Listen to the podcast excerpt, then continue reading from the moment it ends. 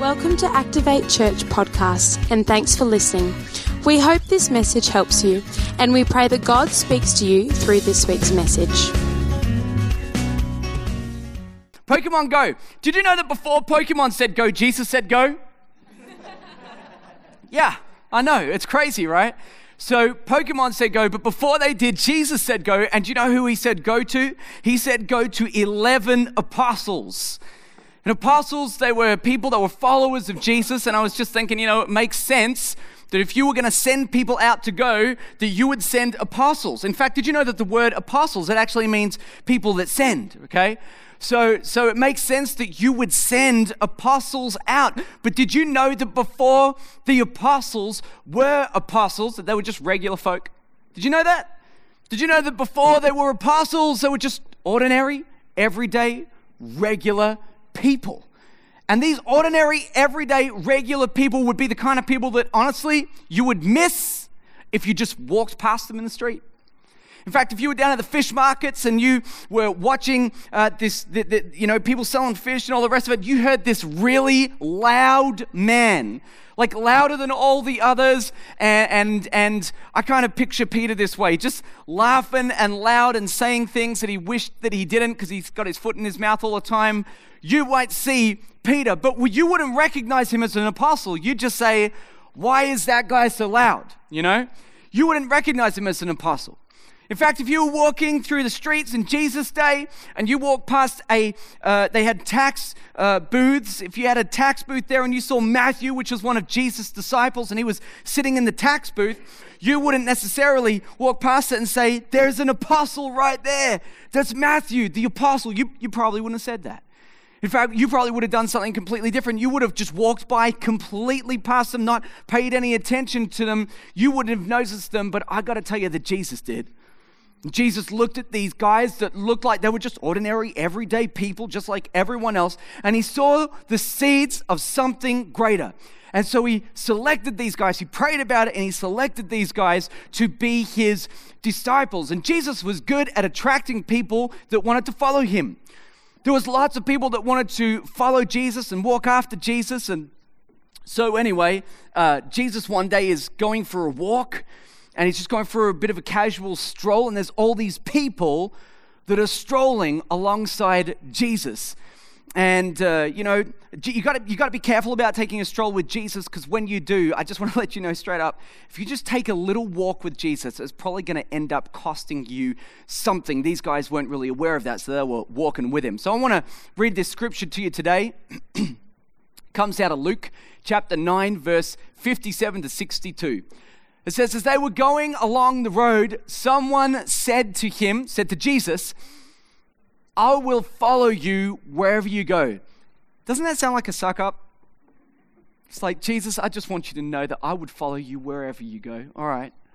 And Jesus said to him, you suck up. No, he didn't. He said, foxes have holes and birds of the air have nests, but the Son of Man has nowhere to lay his head. To another, then Jesus said this. He said, follow me. But he said, Lord, let me first go and bury my father. Jesus said to him, leave the dead to bury their own dead, but as for you, go and proclaim the kingdom of God. Seems a little harsh, doesn't it? Yet another said, I will follow you, Lord, but first let me say farewell to those at my home. And Jesus said to him, no one who puts his hands to the plow and looks back is fit for the kingdom of God. Jesus is not backwards at coming forwards, is he? He just sort of says it the way that it is. I want to preach a message to you tonight, the discipline you can't delegate. The discipline you can't delegate. Why don't we pray? God, tonight we pray for a moment where your word meets our hearts. And I pray that our hearts would be open and receptive to that moment, that thing that you want to say to us. God, for some of us tonight, we may very well leave this place and say, I need to change my life. And I pray necessarily, God, that that's not what everyone has to say when they leave, but that God, that we'd be open to changing our lives and doing it different. We pray this in Jesus' name. Amen. Apostles. Incredible people, apostles that send out people from their ministries. Apostles aren't found, they're made. Did you know that? apostles aren't found, they're actually made. And apostles are really just disciples that became apostles. And discipleship is something that's been happening for a long, long time. In fact, there's a great story in the Bible that talks about the prophet. Now, a prophet was a person that spoke on behalf of God to people. And so it's a prophet, and his prophet named Elijah, and the prophet Elijah is taking another casual stroll down the road. And he runs into this guy called Elisha, who's actually plowing a field, and he's got some oxen, and he's just plowing that field and working that field. And the prophet Elisha comes, and he takes off his cloak, and he comes and he puts it on the shoulders of Elisha. And then he walks off. What a weird thing to do. Isn't that odd? Imagine if you're standing in your front yard. Someone just come and put a jacket on you, and they looked at you, and you're like, who are you? And then they just walked off. Is that not odd to you? Is that just strange to me? Maybe me.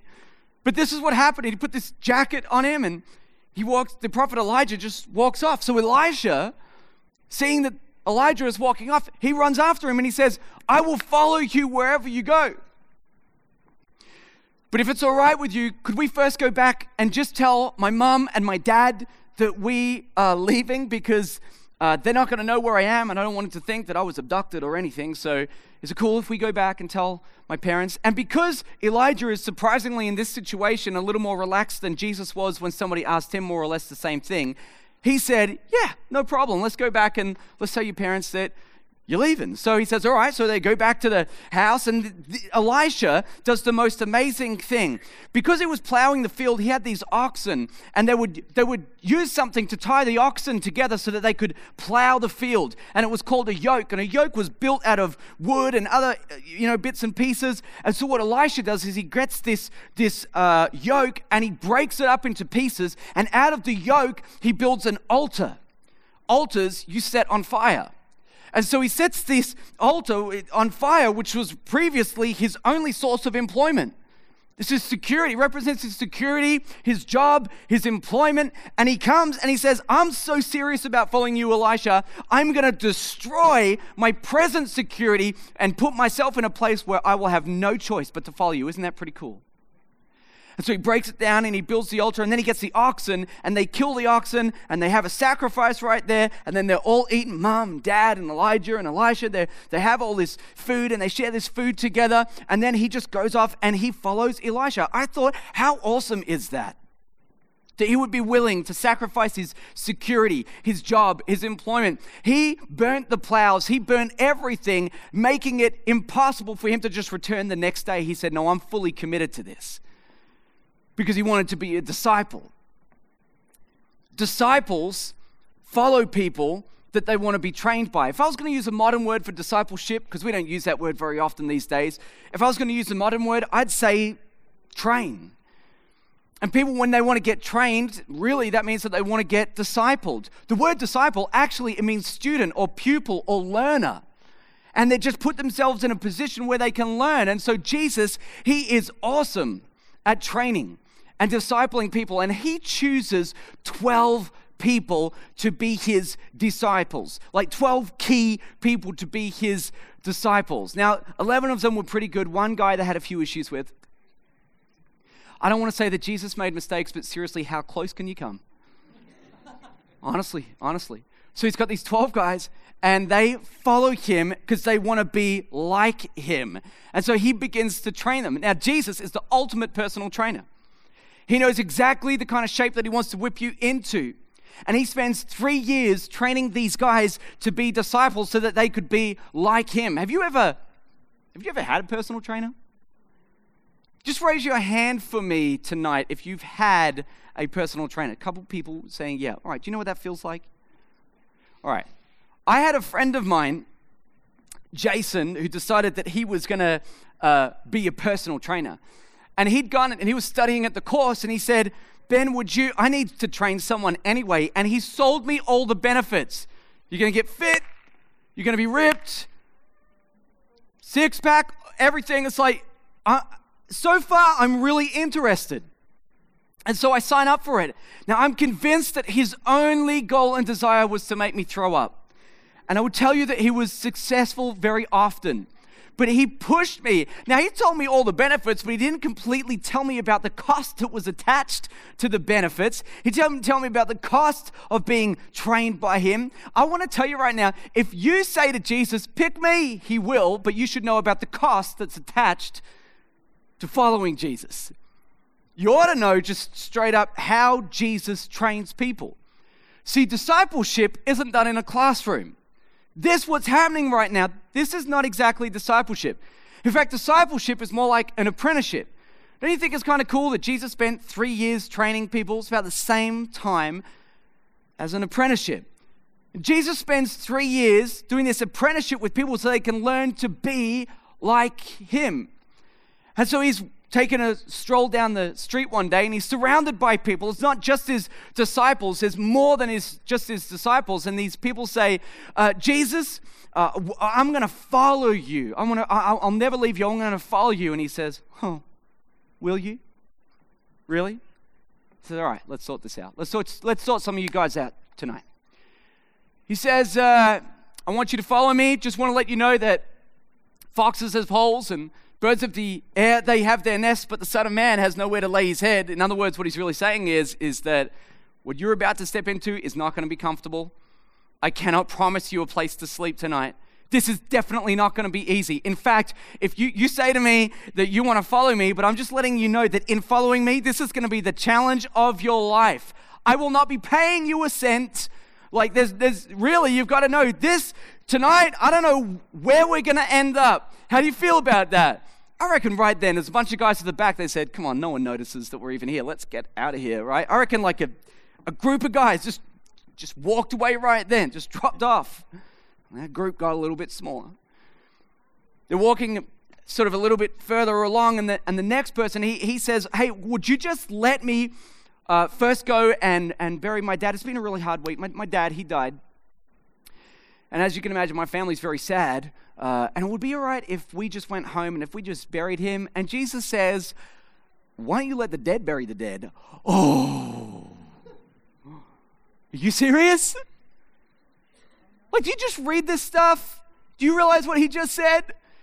Can I bury my father? Let the dead bury their dead. Oh, you kidding me? This is serious stuff. He just said, not only did he just say no, he just said, all the family you think are living, I think they're dead. Are you kidding me? I mean, like, how insulting can Jesus be? So I reckon there's a group of guys like that just said, this is not the guy we thought he was. I am out of here. Come on, guys, let's go. This guy, we're not sticking around for this guy. This guy's crazy. He won't even let me go back and bury my dad. You know, the funny thing is that people kept sort of asking Jesus if they could do things, go back and do things. And Jesus, he had this way of continuing to just turn people away. He's so harsh in so many times and so many occasions. And I feel like the way that Jesus decided that he was going to sort people out is he was just going to ask them, are you willing to sacrifice? I mean, I know that you say that you're wanting to follow me, but are you willing to just sacrifice your current lifestyle, your present life? You know, this third person, he says, listen, I really want to come with you, but if it's all right with you, my reception is down on my phone because we don't have them yet. So is it cool if I go back and tell my mom that I have in fact have not been abducted or murdered because I can't call her later, Jesus. Is it cool? I just want to go back, give mum a kiss. He says, you know what? If you put your hand to the plow and you turn back, he goes, you're not fit for the kingdom of heaven. Oh! This is Jesus. Jesus, meek and mild. Yeah, y'all love him, but you know how he trains you.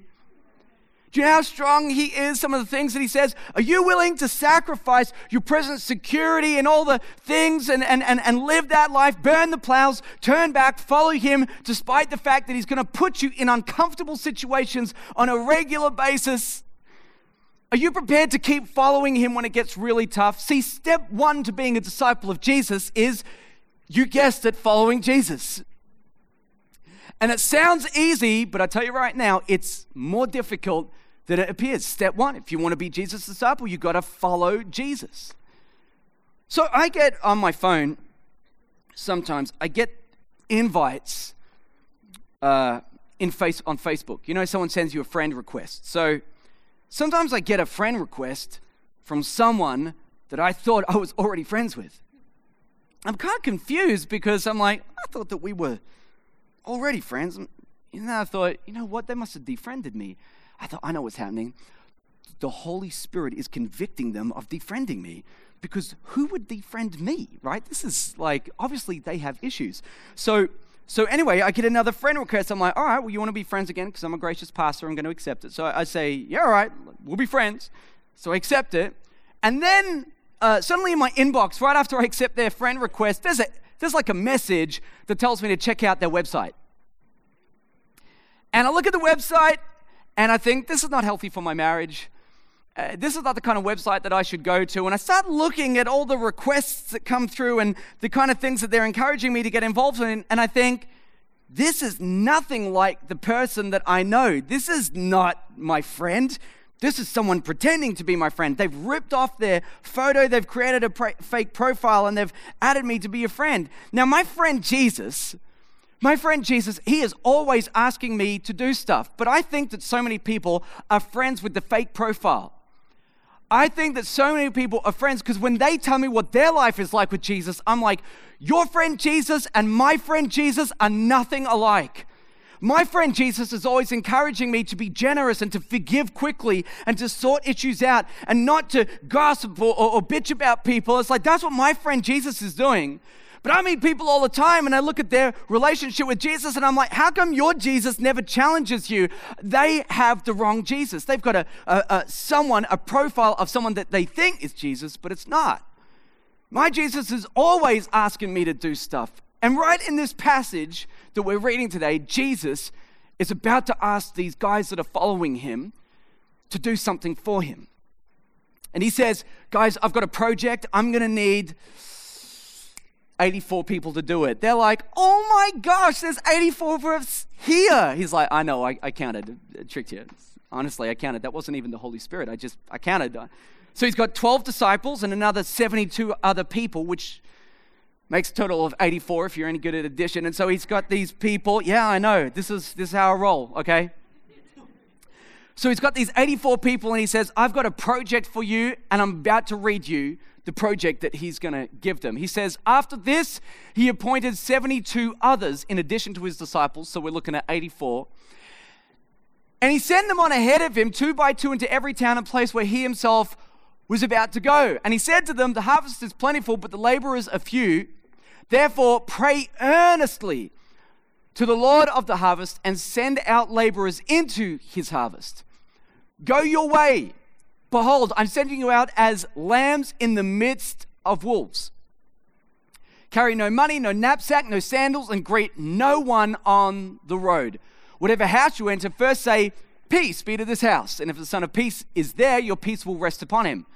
But if not, it will return to you. And remain in the same house, eating and drinking whatever they provide, for the laborer deserves his wages. Do not go from house to house. Whenever you enter a town and they receive you, eat what is set before you.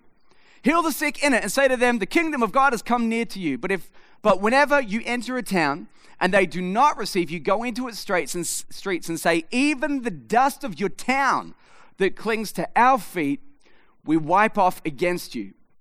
Nevertheless, know this, that the kingdom of God has come near to you. Essentially, this is what Jesus says. He says, all right, you guys are with me? They're like, yes. You want to follow me? Yes. Awesome. Go. They're like, that's not how this works. You don't need to go. No, we said we're disciples. We're going to follow you. You go, and then we'll go after you. He says, no, I'm sending you out to prepare the way for where I'm about to go.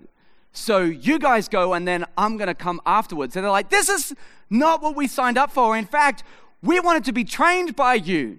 And I see Jesus is kind of like, he would say something cool like Yoda and say, begun, your training has. And they would look at him and say, oh my gosh, what have we signed up for? He says, I want you to go. Just go out. You know, the cool thing, Jesus is so good at doing this. He says, all right, guys, listen up. Here's the first thing I want you to do. I want you to pray because the harvest is plentiful, but the laborers are few. So he gets these guys in this prayer, excited prayer. Can you imagine it? 84 people. And he's like, let's have a prayer meeting. It would have gone something like this. Oh, God, we pray that someone would reach the people in that town.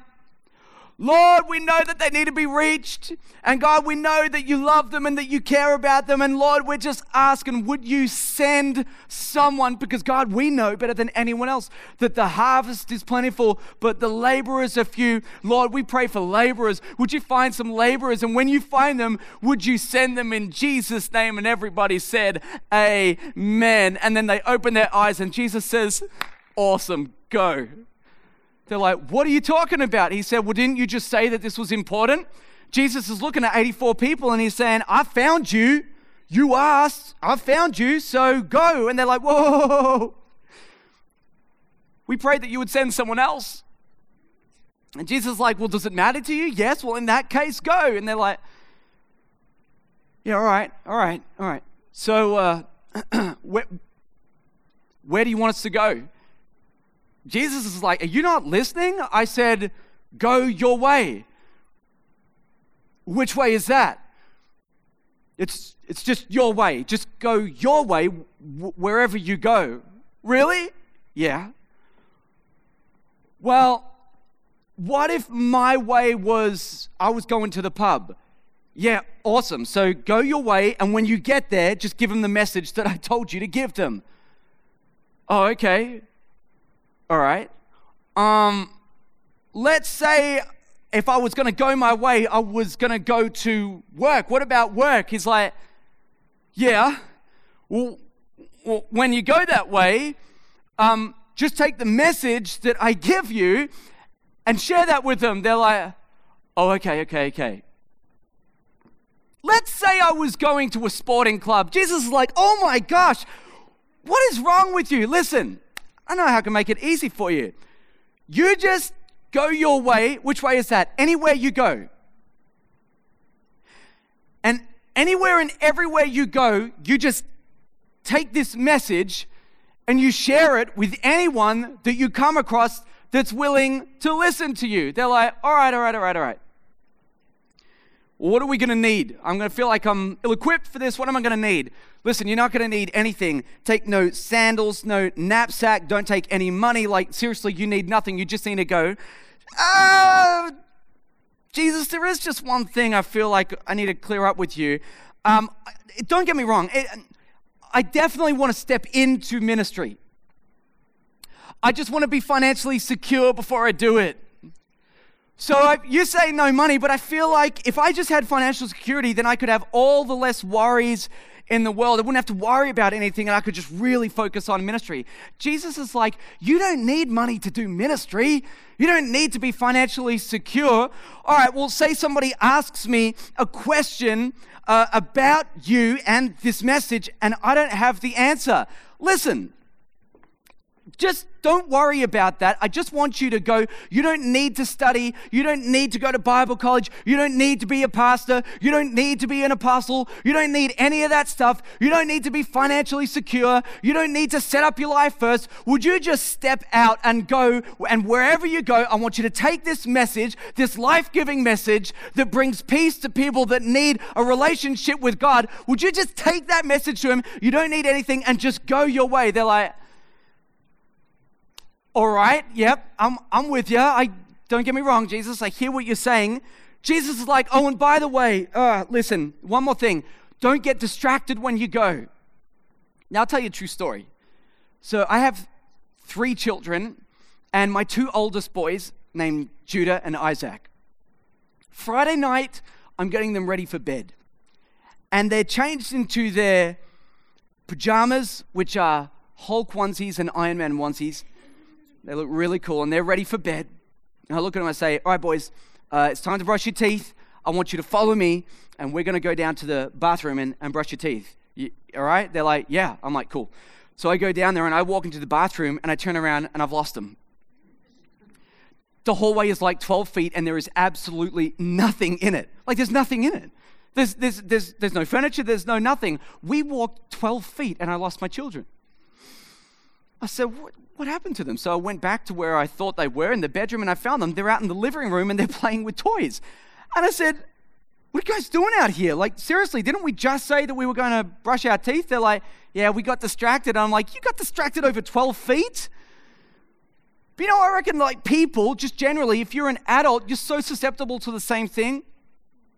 You're so susceptible to being distracted. It's like you have one thing that God's asked you to do. And you can fill up your life with so much stuff that you get distracted doing all the other things instead of the one thing that Jesus has actually asked you to do. So they say to Jesus, all right, what do we say when we get there? And he says, look, keep it really, really simple. When you get to somebody's house and you don't know them, this is the message I want you to bring. You open with this, peace. So that, we just say, peace be to this house? Yeah. Why? Because when you bring this message, you should bring it with an attitude of peace. We're not trying to convert people and make people anything. It's like you just let them know that the spirit with which you bring this message is one of peace. So when you get there, you say, peace. Now, if they're cool and they invite you to stay for dinner, you stay for dinner, all right? Now, if they're not cool, you're not going to have to worry about that because they will probably kick you out. All right, so if they're cool people, we're going to stay for dinner. And if they're not cool people, we're going to leave. Yes. I mean, I'm reading this. I think this is so simple. If they don't accept us, what should we do? Well, if you bring this awesome, inclusive, loving, gracious message with an attitude of peace and they don't want to hear it, just let them know that the kingdom of God has come near. In other words, listen, it's cool that you don't want to hear this right now. But I just want you to know that Jesus loves you so much. You just need to know that God has tried to approach you. I mean, through me, but God has drawn near to you today. And if they don't want that, then you just move on and go. Now, Jesus spends 3 years training these guys, and then he dies. He gets sacrificed and he's nailed to the cross. Now, I think that the last words that anyone says are very important. Would you agree with me? All right, so here's the last words of Jesus before he ascends and goes up into heaven. He gets the 11 remaining disciples and he says to them, or apostles, and he says to them, right, I want you to go and make disciples. We call that in church, especially if you're new, you don't come to church very often, we call that the Great Commission. And the reason we call it the Great Commission is because we believe that that one thing that I just said is the one thing that every Christian, every follower of Jesus is called to do, that one thing. That's why we call it the Great Commission, because it extends to every single person. Jesus had one plan. Disciples. That was it. That was his one plan. I'm going to train disciples. And these people are going to carry this message. So after Jesus ascends into heaven, he gets up there and the angels come and grab him and they say, Jesus, it is so good to have you back. He's like, man, it is so good to be back here. Because I'm going to be honest, it was pretty average down there for a little while. They're like, yeah, we saw that. And things, you know, but anyway, how did you go? He's like, yeah, I did pretty good actually. So did you do it? Did I do what? Did you reconcile the world to yourself, to the Father? Did you do it? He says, yeah, well, I did my part. They're like, what do you mean you did your part? He said, well, I did what I needed to do, but then I left the rest of the plan in the hands of the disciples. The angels are like, you did what? Yeah, I left the rest of the plan in the hands of my disciples. They're like, have you met these people? These humans, do you know what they're capable of? Jesus is like, look, I spent 3 years training these guys. Trust me, you can trust them. They're like, all right, so you back these guys. Yeah, I back them. They're my disciples. I back them. Meanwhile, on earth, it says that when Jesus ascended into heaven, the disciples were just standing there. Just looking. And it actually wasn't until the angels came down and they said, what are you guys looking for? They're like, where'd he go? And it's like, you kidding me? These are the hands? You left it in these hands? Peter's still looking. Where'd he go? Peter's like, guys, what do you think by that whole go thing? What do you think he meant by that? They're like, I just wish he was a little clearer about that message. Do you think he really meant that our job was to go and make disciples? Yeah. Did he say Jerusalem, Judea to the ends of the earth? Yeah, he said that. All right, well, how many of you guys speak Parthian? Well, I don't speak Parthian, do you? Peter's like, we all know I don't talk another language, right? So they're like, okay, all right. He's like, well, do any of you speak Mede? No, I don't speak Mede. Well, how are we going to do this? Right after that, the Holy Spirit comes. Holy Spirit comes upon Peter, and Peter has this outrageous preaching day where he stands up. About 50 days after Jesus was crucified, Holy Spirit fills him. He begins to speak in other languages supernaturally. It's incredible. It says that on that day, 3,000 people got added to the church. On that day, that's like revival, just like breaking out all over the place. It's like awesome. I think that that's incredible. And if you add the women and children, because I'm sorry, ladies, but they didn't count women, right? But if you added that, you've got about 8,000 people. So they have this outrageous meeting. 8,000 people get saved and give their lives to Jesus. They have the meeting, but now what happens? Well, now there needs to be some kind of process to follow them up. How are they going to follow them up? Listen to me. Now, I love church, clearly, right? I love church. I love listening to good preaching. And I love listening to a message.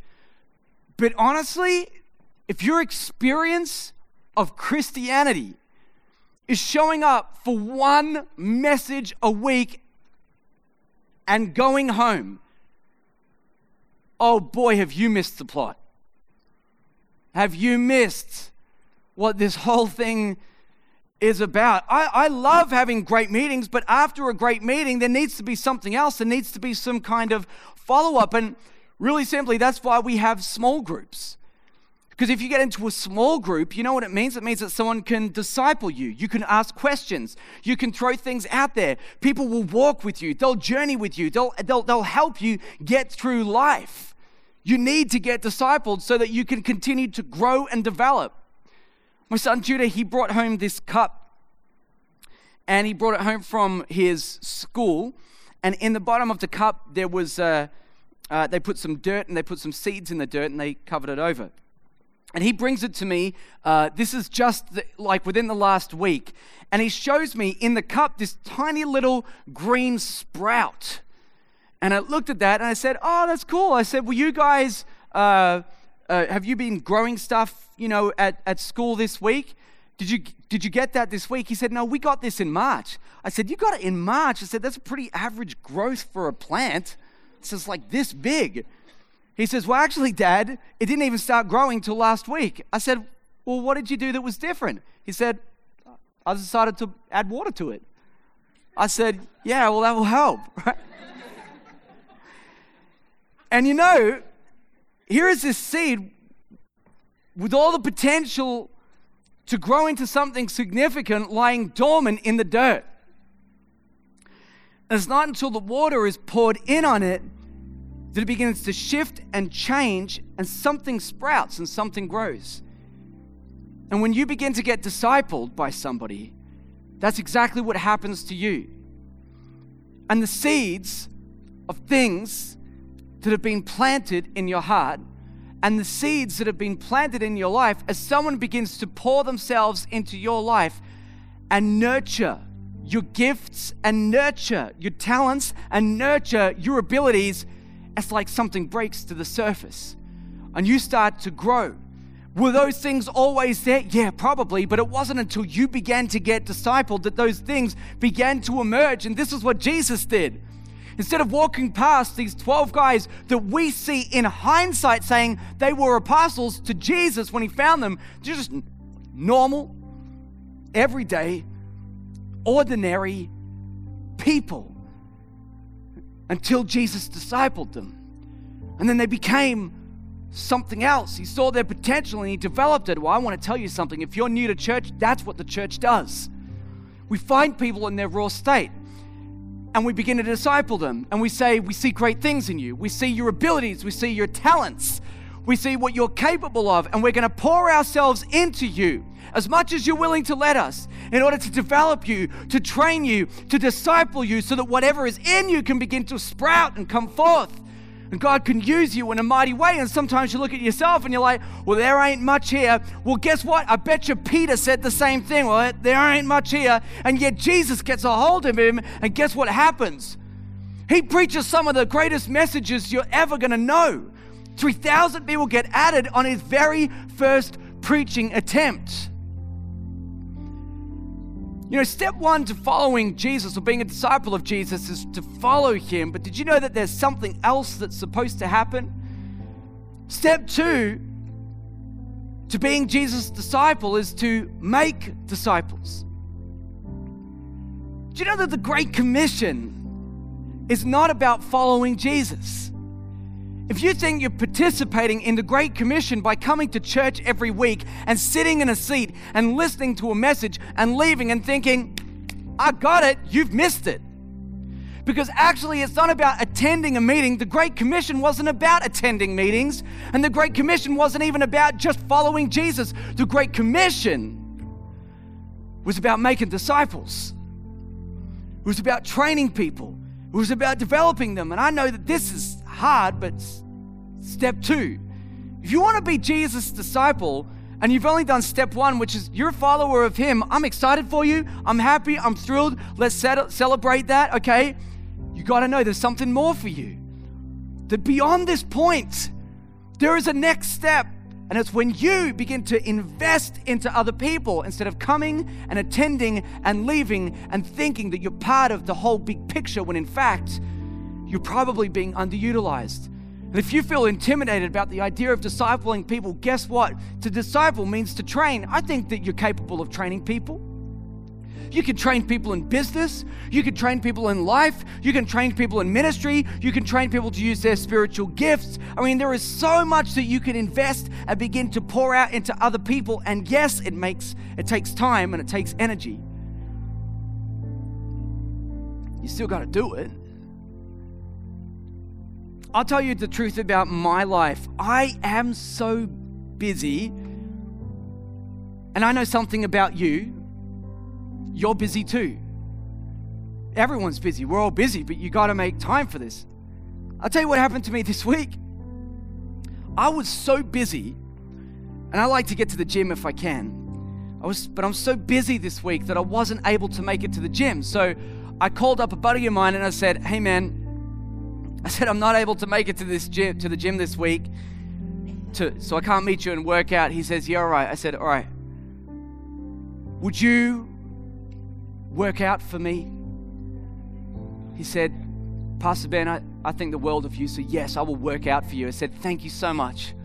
Would you work out for me?" I said, "Listen, I'm trying to get fit and I'd like to lose a little bit of weight. Still trying to get that six pack happening. So could you just run a couple of Ks for me? Do an extra 5Ks just for me." He said, "Yes, I will run an extra 5Ks for you." I said, "That's so cool. By the way, I'm trying to work on my pecs right now. So if you could just do some very heavy bench press, I would really appreciate it. My traps are a little underdeveloped and I'm looking for the right proportion. So if you could just work on my traps, would you work out for me?" And he says, "Yes, I will work out for you." And as I say this, you literally sit there and you say, some of you are like, "I've been in church for a long time and this is literally the stupidest thing I have ever heard in church." And I would agree with you. How stupid would it be for me to get somebody to work out and to train on behalf of me? I can't get anyone to do that. That's something that I need to do. If I want to see development in my own life, that's something that I need to do. I don't get to delegate my personal fitness to anyone else. And the one discipline that you can't delegate if you want to be a follower of Jesus is discipleship. So you don't get to come here if you want to be a follower and walk away and spend your entire life just watching other people develop and think that they're doing it for you, you don't get to do that because you need to know something. That Jesus isn't going to ask you about a lot in life, but he is going to ask you about this. Do you know why? Because it's the one thing he's asked you to do. In a room this size, we've got people sitting everywhere tonight, and you say, I don't know what I'm called to do. I know what you're called to do. You're called to make disciples. And even if you're sitting here and you're like, oh, I don't know what my unique gifting and calling is, all right, fine, figure that out. By the way, you're supposed to make disciples. And the reason why this is so important is you've got to know one day Jesus is going to come and he's going to ask you about it. And so in preparation for that day when he says, all right, well, you were busy. I mean, I lost my kids walking 12 feet down a hall. You've got the rest of your life ahead of you with so many opportunities to get distracted. And Jesus is going to come to you and he's not going to ask you about a lot of the things that actually distracted you, but he is going to ask you about this one thing. Did you make disciples? Because that's the one thing. If you're a Jesus follower, that's the one thing that you don't get to delegate to anyone else. Rick Warren says, the greatest use of your life is to invest it for that which will outlast it. Do you know how you develop something that outlasts your life? You pass it on. And if you're a Christian, you've got to know something right now. Jesus is asking you to pass on what's been invested into you, into the life of someone else, so that this thing called a relationship with Jesus, this thing called the church, this thing called the community of and the followers of Jesus will live on another generation, will live on another day, and it won't finish and it won't end because you said, I will develop someone else, I will disciple, I will take what's been poured into me and I will now pour it into someone else. My son plays OzKick, plays footy. And about 6 weeks ago, we had the Collingwood Football Club, they sent a couple of players down to help train the kids. You know, and they're teaching them how to kick and all the rest of it. And, you know, all the parents are there, people show up for that. And right after they are teaching how to kick, they split up into two lines. And it's just kick to kick. And so Judah, my son, he comes and grabs me and he says, Dad, come on, let's go over here. Let's kick. Next to these guys, we got Travis Farco and we got Jordan DeGoey, and they're standing right here. And Judah says, Dad, you stand next to the AFL footballers and you kick the football. Do you know what is going through my mind? Do you know what it's like to do something that a professional does and you have to do it right next to them? I said to Judah, well, come on, let's give these guys some room. Let's just probably better if we just move down here. He's like, no, Dad, let's kick right next to the guys that do this professionally. I said, all right. So here I am. I'm like, you know what? I've done this a million times. Just kick straight, just kick straight, just kick straight. You know why I'm thinking that? Because I'm comparing myself to the experts. I'm comparing myself to the professionals. But to be a disciple maker, you don't need to compare yourself to anyone. You don't need to compare yourself to the apostles. You don't need to compare yourself to amazing preachers or pastors or people that you've known in the past, or even to the person that poured out and discipled into you. You don't need to compare yourself to anyone. Do you know what I need to help my son? I only need to be ahead of where he is. And provided I'm ahead of where he is, I can help him. And if you're a Jesus follower and you love Jesus, and you're ahead of where someone's at, you can help them. You can train them. You can begin to pour into their life. You don't have to be an expert. But the one thing that you do have to do, the first thing, is that you need to follow Jesus. That was step one. If you're not following Jesus, please don't disciple anyone. You're not helping. But if you're a Jesus follower, you can help. The first thing that you got to do is you got to be a Jesus follower, but the next thing that you need to do is you need to be present. You need to be there. You need to be available. People need to be able to see you. You need to, listen, you need to set the bar high enough that someone might actually aspire to be like you. That's why they say, could you help me? What does that look like to you? I don't know. Maybe it just looks like in this day and age, just showing up to church regularly. Set the bar high enough so someone says, I love how you do life. I love how you interpret the scriptures. I love how you do it. Would you train me to think like you? Would you train me to be like you? You got to be present. You got to be approachable. You can have all the wisdom in the world, but if you are grumpy all of the time, no one wants to learn anything from you. I don't care how smart you are. You got to be approachable. You got to be hospitable. You got to be present. You got to have an open heart. You got to be willing to invest, because it doesn't matter who you are. If you don't nail this stuff, no one's going to come to you and say, would you please pour into my life? They probably think, I don't want to end up like that guy. But that's what you got to do. And the reason, the reason why you got to do this, is it not obvious? Is it not obvious why you should spend your life in this way? Is it not obvious why you should pour your heart and your life and your energy and make time and block out space for people in your life? Is it not obvious why you should do this? Is it not obvious that Jesus loves people so much that he would send you in to fill that gap, to mentor someone, to disciple someone, to step in the gap? Is it not obvious? Is it not obvious that we live in a world where people need to hear the gospel message? And if you ask me, when the disciples were given the Great Commission, as far as I'm concerned, and you can argue about this, but I think it implies sharing your faith with someone who doesn't know Jesus, because that is the only way that group of 12 was ever going to expand. So if you want to do it the way that the apostles do it, I guess you got to start by sharing your faith and investing and pouring out, because I literally believe this with all of my heart, that this gospel message is the greatest message the world could ever hear. And I've heard a lot of messages in my life, but this one is the best, bar none. God, the amazing, the incredible, the life-giving Jesus, sent from heaven to earth, not in order for the earth to be condemned, but in order that the earth, the world, that people would be saved by him. God was so willing to have this message carried out that he sent his only son to die to bring you this message. He died to bring you this message. This is how important God thought it was. And then he took that amazing, redemptive, grace-filled, loving gospel message and he places it in the hands of his followers and say, can you just pass this on to someone else? Because the truth is, this is a message that the world needs to hear. And they need to hear it. And the way they're going to hear it is through you. Would you stand to your feet? We trust you enjoyed this week's message.